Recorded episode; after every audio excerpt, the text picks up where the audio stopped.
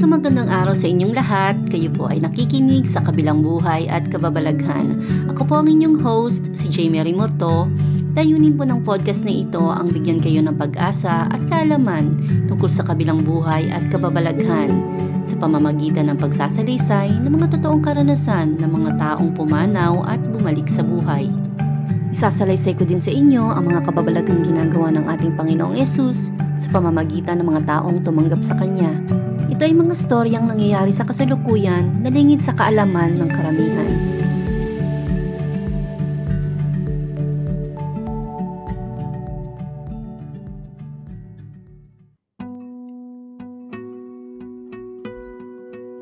Magandang araw mga kapatid, malugod ko po kayong binabati sa ating show na sa kabilang buhay at kababalaghan.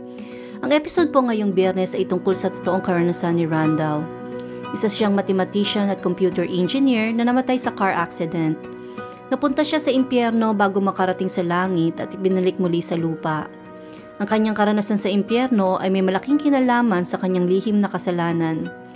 Pakinggan po natin ang kanyang pagsasalaysay.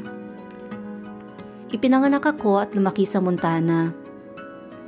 Mahilig sa pag-aaral ang mga magulang ko at sinabi nila sa akin na ibigay ko ang lahat ng makakaya ko sa pag-aaral.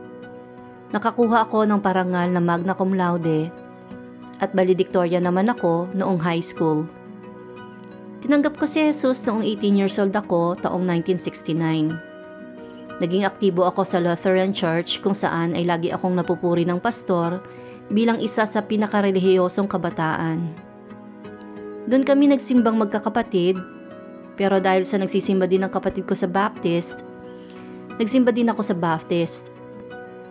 Relihiyoso ang nanay namin pero hindi ang tatay namin.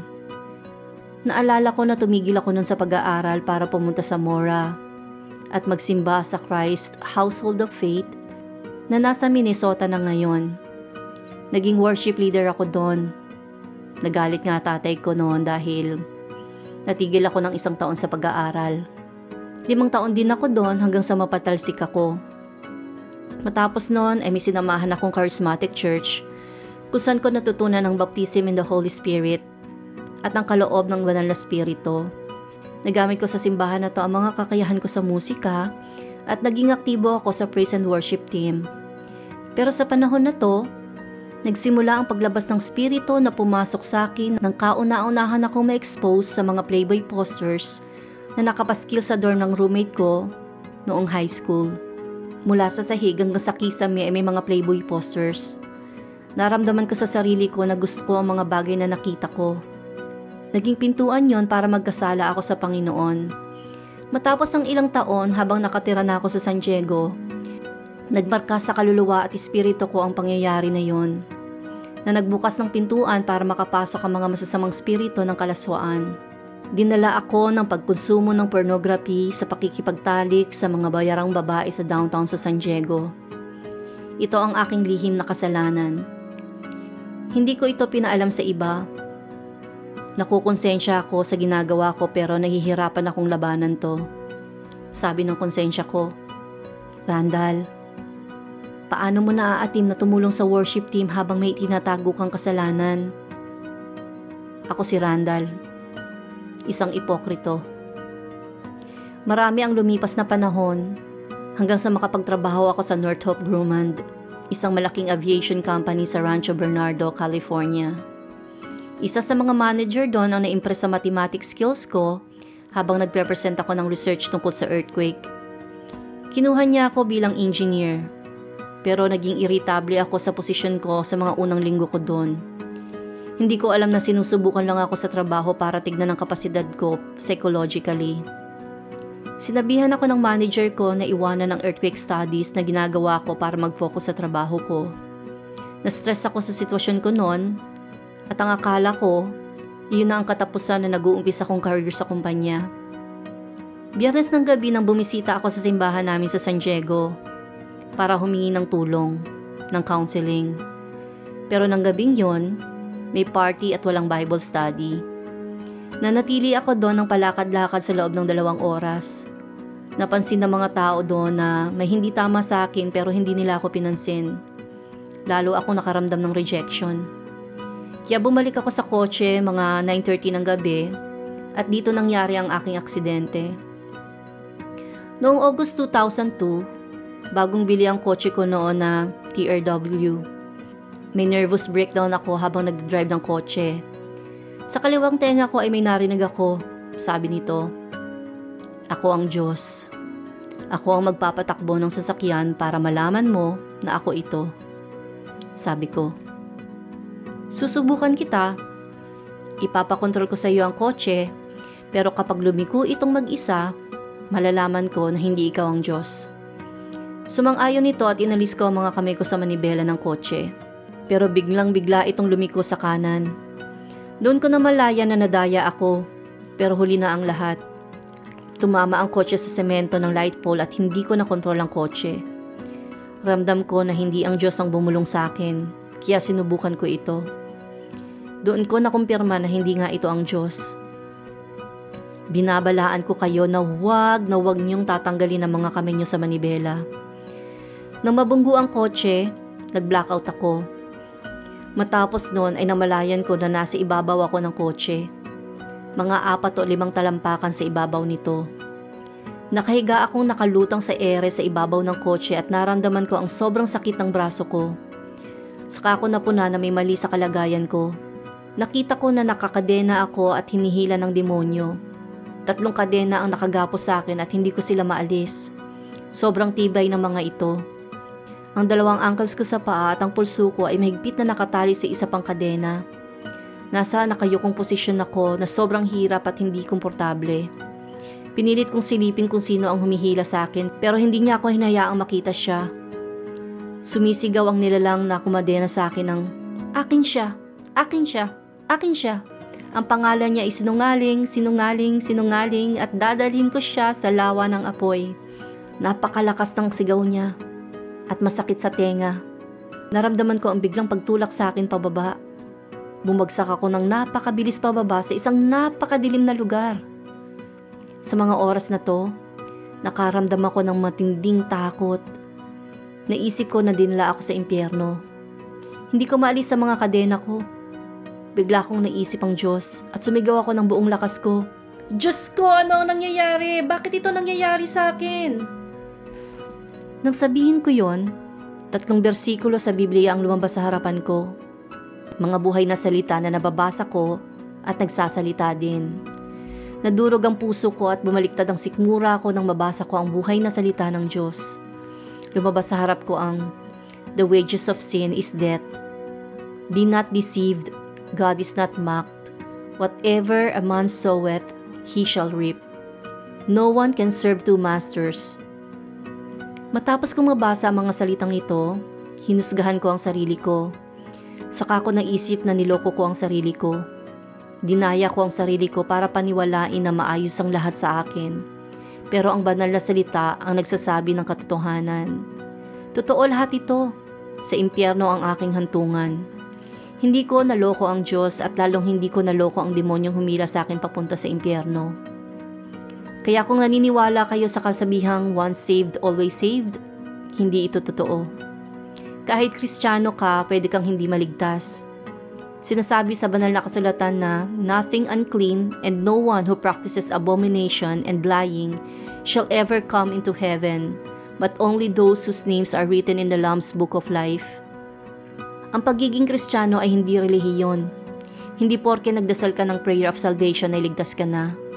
Hindi porke dinisal mo to ng isang beses ay pwede ka ng mga liwa, pumatay, manood ng kalaswaan, gumamit ng droga, o mabuhay na naaayon sa gusto mo dahil sa katwirang namatay si Kristo para sa iyong mga kasalanan. Binabalaan ko kayo, magkaroon kayo ng takot sa Diyos.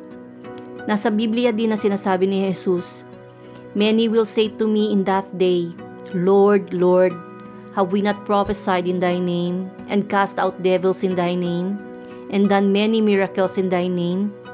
And then I will say to them plainly, I never knew you.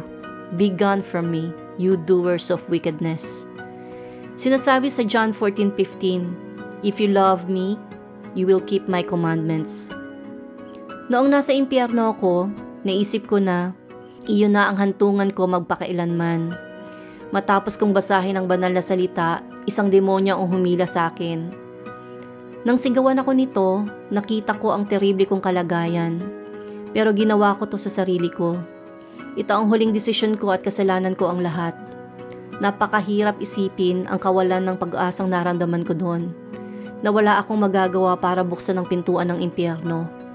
Tinanggap ko na ang pagkatalo, ang pagkalinlang ko. Sinisi ko ang sarili ko. Maraming panahon akong kinausap ng Diyos.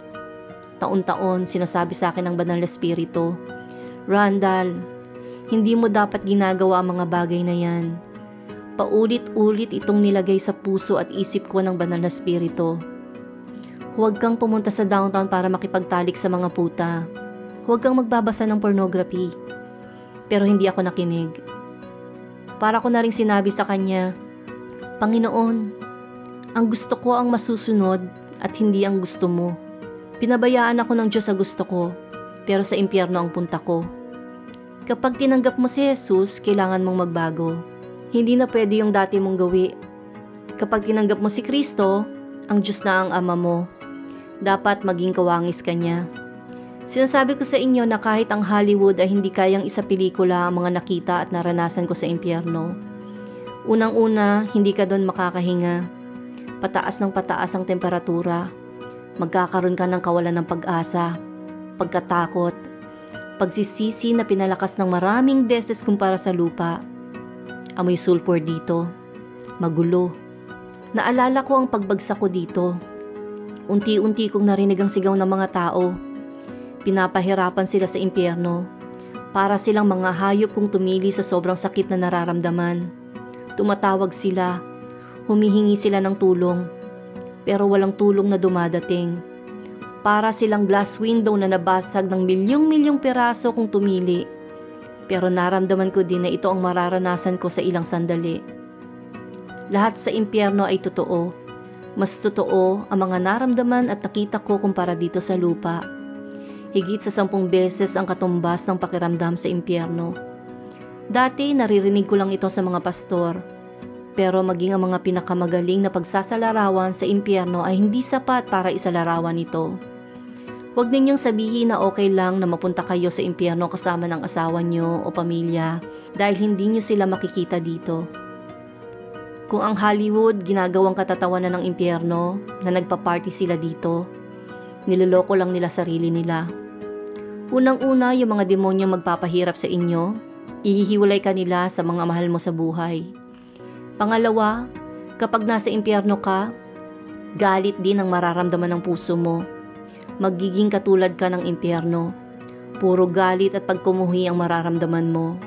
Mas lalo kang magiging masama at kung makatabi mo man ang mga mahal mo sa buhay dito, isusumpa mo sila. Sasaktan at bubugbugin. Kabaliwan na sabihin na okay lang na mapunta ka sa impyerno. Basta kasama mo ang mga mahal mo. Isa sa mga hindi mawawala sa isip mo sa impyerno ay ang pagsisisi. Na bakit ka hindi nagbago. May pagkakataon ako sa lupa. May pagkakataon ako na mabuhay ng tama. Hindi ko dapat ginawa mga kasalanang yon ngayon ay huli na ang lahat. Paulit-ulit yun sa isip mo sa impyerno na parang uod na buhay na kumakain sa'yo. Wala kang magagawa para ihinto ito. Kaya binabalaan ko kayo. Huwag kayong maging ipokrito. Huwag kayong maging katulad ng mga pariseyo. Huwag kayong maging kristyano na katulad ko. Huwag kayong mabuhay sa kasinungalingan. Kailangan nyo magkaroon ng totoong kabanalan sa puso nyo at sa inyong buhay kailangan nyo magkaroon ng purong kabanalan na nagmumula sa Diyos. Lumayo kayo sa kasalanan sa labis ng inyong makakaya. Isang terribleng lugar ang impyerno. Wala akong pakailam kung ikaw ang pinakamasamang tao sa buong mundo, o kung nasa kulungan ka, o kung mayaman ka, o kung may maunlad kang negosyo. Ano man ang katayuan mo sa buhay, hindi mo gugustuhin na maranasan ng impyerno kahit na limang segundo. Kaya pakiusap, huwag niyong piliin ang impyerno. Habang bumabagsak ako ng mabilis sa impyerno at naririnig ang demonyong sumisigaw ng, Akin siya! Akin siya! Akin siya! Dinampot niya ako at bago ako itapon sa lawa ng apoy, biglang may isang napakalakas na palakpak akong narinig. Nag-blackout ako ng isa o dalawang segundo. Pagkagising ko, wala na ako sa impyerno. Nakaupo ako nang mapagtanto ko na malaya na ako. Wala na ako sa impyerno. Iyak ako ng iyak sa tuwa nang makitang nakaligtas ako sa impyerno. Nasa isa akong lugar sa ibabaw ng lupa. Mga dalawa o tatlong milya ang layo mula sa lupa. Nasa isa akong tahimik na lugar. Matapos kong maranasan ng impyerno, hindi agad ako natauhan. Kinailangan ko ng tulong ng Diyos para makayanan sa isip ko ang mga naranasan ko doon. Psychologically traumatic ang pangyayari Pansamantala akong mag-isa sa tahimik na lugar. Iyak ako ng iyak dahil alam ko sa sarili ko na may nagligtas sa akin sa impyerno. Pagkatapos ay may narinig akong boses. Isang pambihirang boses na hindi ko kayang isalarawan. May otoridad ang boses na to. Pinakamakapangyarihang boses sa buong mundo. Hindi ko alam kung bakit ko alam pero maliwanag sa akin na ang Diyos Ama ang kumakausap sa akin. Nasa likod ko siya. Hindi ko siya nakikita pero kinakausap niya ako. Sabi niya, Anak ko, meron tayong importanteng bagay na dapat pag-usapan. Ikaw at ako. Meron akong isang importanteng desisyon na dapat gawin at ikaw ang magdedesisyon para dito. Bibigyan kita ng lahat ng oras na kailangan mo para magdesisyon. Iyan ang unang bagay na sinabi niya sa akin. Pagkatapos nito, nagpatuloy siya sa pagsasalita. Isang kamanghamanghang bagay ang sinabi niya sa akin. Ito ang kauna-unahang pagkakataon na may nagsabi sa akin mula sa mataas na otoridad na nagtitiwala ako sa iyo. Naniniwala ako sa iyo. Naniniwala ako na may kakayahan kang gumawa ng tama. Naniniwala ako sa kagalingan mo. Ito ang salita ng mga pananampalataya na binitiwan ng Diyos Ama sa puso ko. Sinagot ko siya. Bakit mo pa ako kinakausap? Hindi ako naging mabuting anak sa iyo. Sinuway kita at papunta na ako sa impyerno. Pero sumagot siya. Alam ko ang lahat ng yan. Pero inilagay ko na ang lahat ng kasalanan mo sa anak kong si Jesus. Hindi ako makapaniwala na ang Diyos Ama ay handang makipag-usap sa atin. Sa akin na puro kasamaan, panlilinlang at kasinungalingan. Iyon ang aking pinakamabigat na kasalanan, ang kasinungalingan. Pero ito ang Diyos nagsasabi sa akin na pinaniniwalaan kita. Isa itong patotoo ng kamanghamanghang grasya ng Diyos. Sabi niya, Randall, pahihintulutan kitang maranasan mo ang langit. Alam ko sa sarili ko na mayroon tong pitong lugar, pero hindi niya ako dinala doon, isang parte ko ang pumunta doon. Isa sa mga unang lugar na pinagdalhan niya sa akin ay ang isang universidad. Meron tong higit na anim na palapag Gawa ito sa purong marmol na kulay puti. Dala nito ang liwanag ng kalangitan. Marami itong silid. Alam ko na universidad ito. Tanong ko. Kaninong universidad yan? Sagot niya. Sa'yo yan.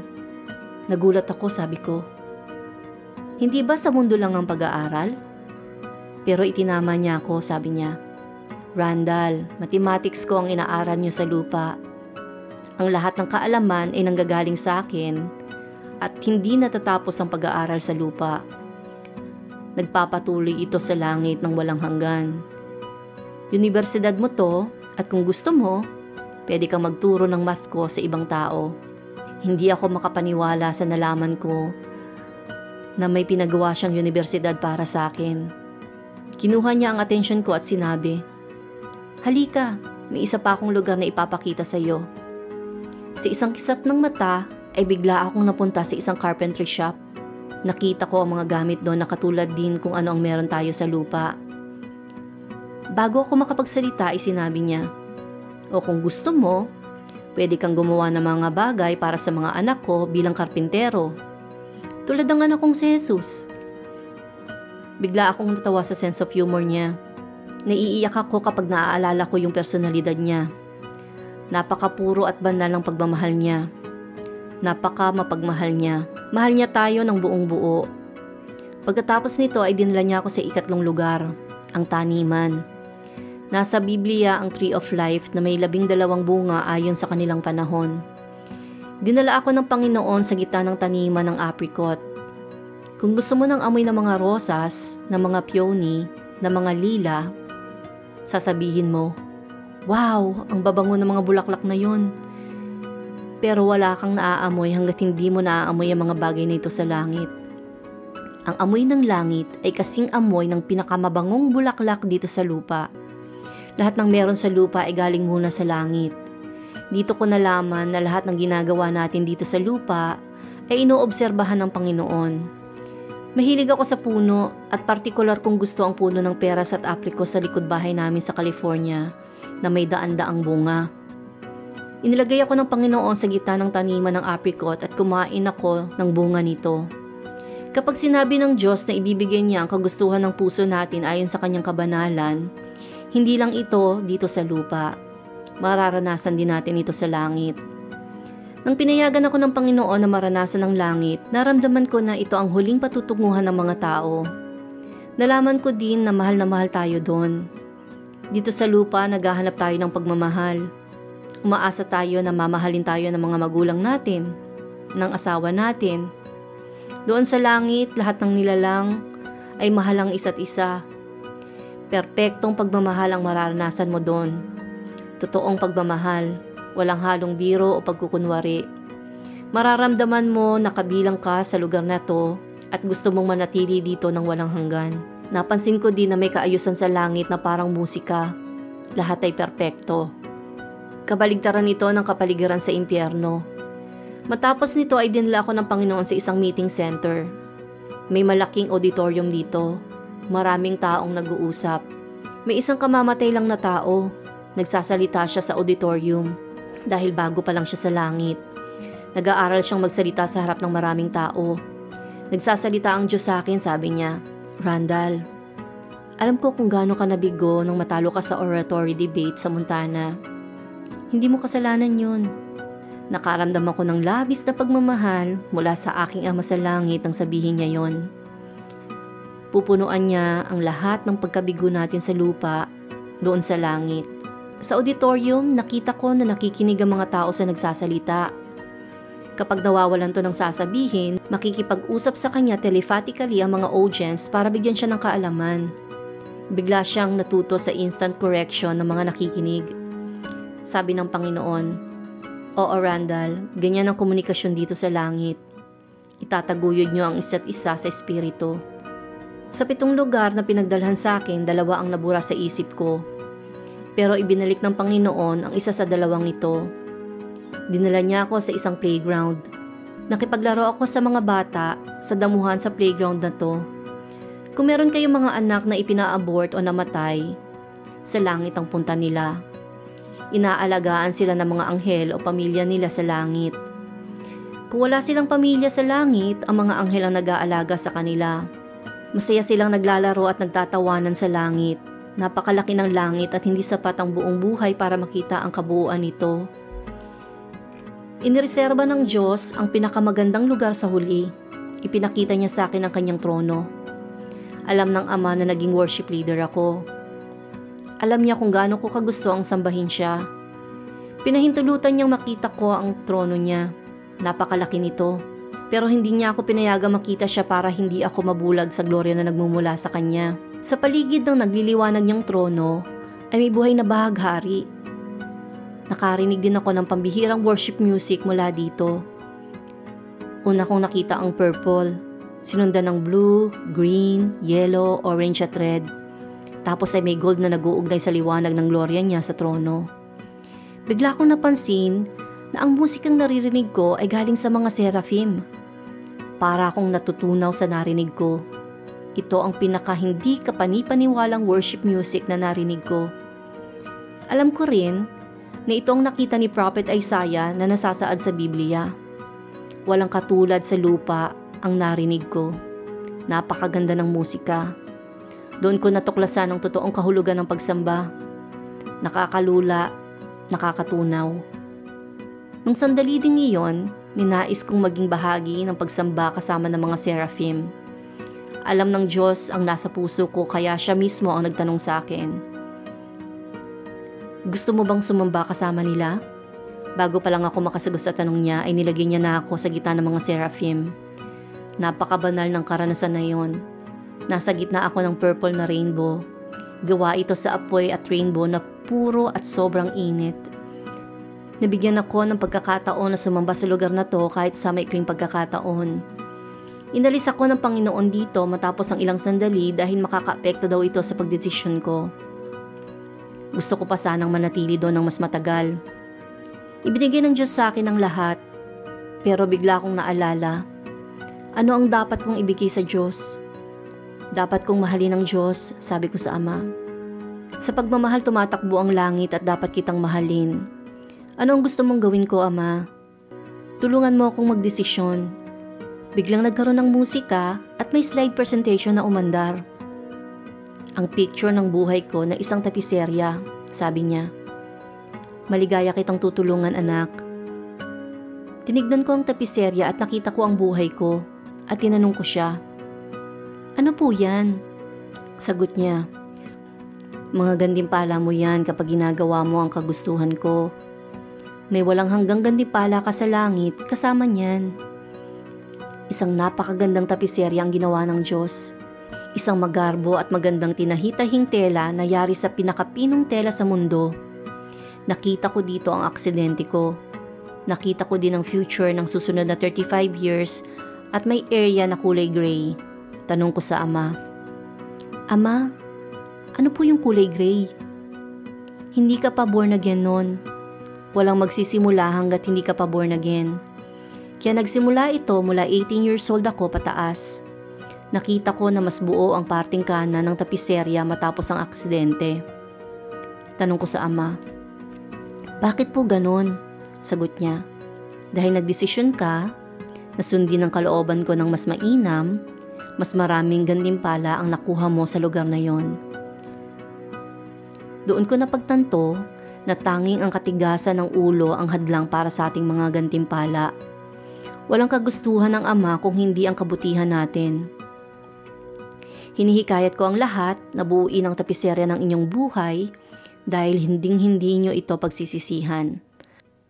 Alam ko na matapos ko ito makita ay hindi na kailangan pa akong tanungin ng Ama kailangan kong bumalik, sabi ng ama. Hindi kita uutusang bumalik, Randall. Pero gusto ko sana na bumalik ka sa lupa at ipaalam mo sa lahat ang nangyari. Sagot ko. Oo ama, nakapagdesisyon na ako. Babalik ako. Tanong niya ulit. Sigurado ka anak? Ito ang mangyayari sa iyo. Ipinakita niya sa akin ang mangyayari matapos ang aksidente. Sabi niya, Kung ayaw mo, pwede kang manatili dito sa langit na kasama ko Nakita ko ang katawan ko na may bali-baling buto. Tatlo sa ribs ko ang bali, duguan ang katawan ko at bali ang kalahati ng likod ko. Pero sabi ko, Opo ama, kung hahawak ako sa kamay mo, kakayanin ko ang anuman. Ganon katindi ang pakiramay ng ama sa kalagayan natin. Iniisip niya lagi tayo at yun ang aking karanasan sa langit na tumagal ng labing walong minuto. Ito ang masasabi ko sa inyo Mahalin ninyo ang Diyos. Hindi magagalitin ng Ama. Sinalban niya ako sa impyerno bago ko itulak sa lawa ng apoy. Gusto kong makita ninyo ang Ama katulad ng pagkakilala sa Kanya ni Jesus. Pumunta siya sa lupa para gawin ang kalooban ng Kanyang Ama. Namatay si Jesus para mailapit tayong muli sa Kanyang Ama. At dito po nagtatapos ang totoong karanasan ni Randall. Kung nagustuhan niyo po ang ating istorya ngayong biyernes, type Glory be to God. Type Amen kung tinanggap na ninyo si Jesus bilang inyong Panginoon at tagapagligtas. Type both kung pareho. At kung gusto po ninyo maging partner ni Lord sa pagpapalaganap ng gospel sa pamagitan ng mga totoong karansan ng mga tao, ishare nyo lang po ang post na to. Kung may karanasan po kayo tungkol sa dakilang kapangyarihan ng Diyos na gusto nyong ibahagi sa pamamagitan ng podcast na to, I-comment nyo lang po sa post na ito o i-message sa Precious Soul page. Sa susunod na biyernes po ay malalaman ninyo ang tungkol sa paniniwala sa mga crystals. Ano ang pinagmula ng paniniwala sa crystals? Ano ang mga peligro na pwede nating maranasan sa pananampalataya sa mga crystals? Bakit hindi tayo dapat sumasampalataya dito? Ang mga tanong na to na may kasamang patotoo ay sasagutin sa susunod na episode ng Sa Kabilang Buhay at Kababalaghan. Ako po ang inyong host, si Jamie Remorto na nagpapaalam sa inyong lahat. At sa pangalan po ni Jesus, naway tumanim po sa puso at isip nyo ang mensahe ng podcast na ito Dahil hindi natin hawak ang ating buhay, kapag binawi po ito, siguraduhin po natin na ang pinili natin na makasama ay ang ating Panginoong Hesus. Hanggang sa susunod na linggo, Shalom.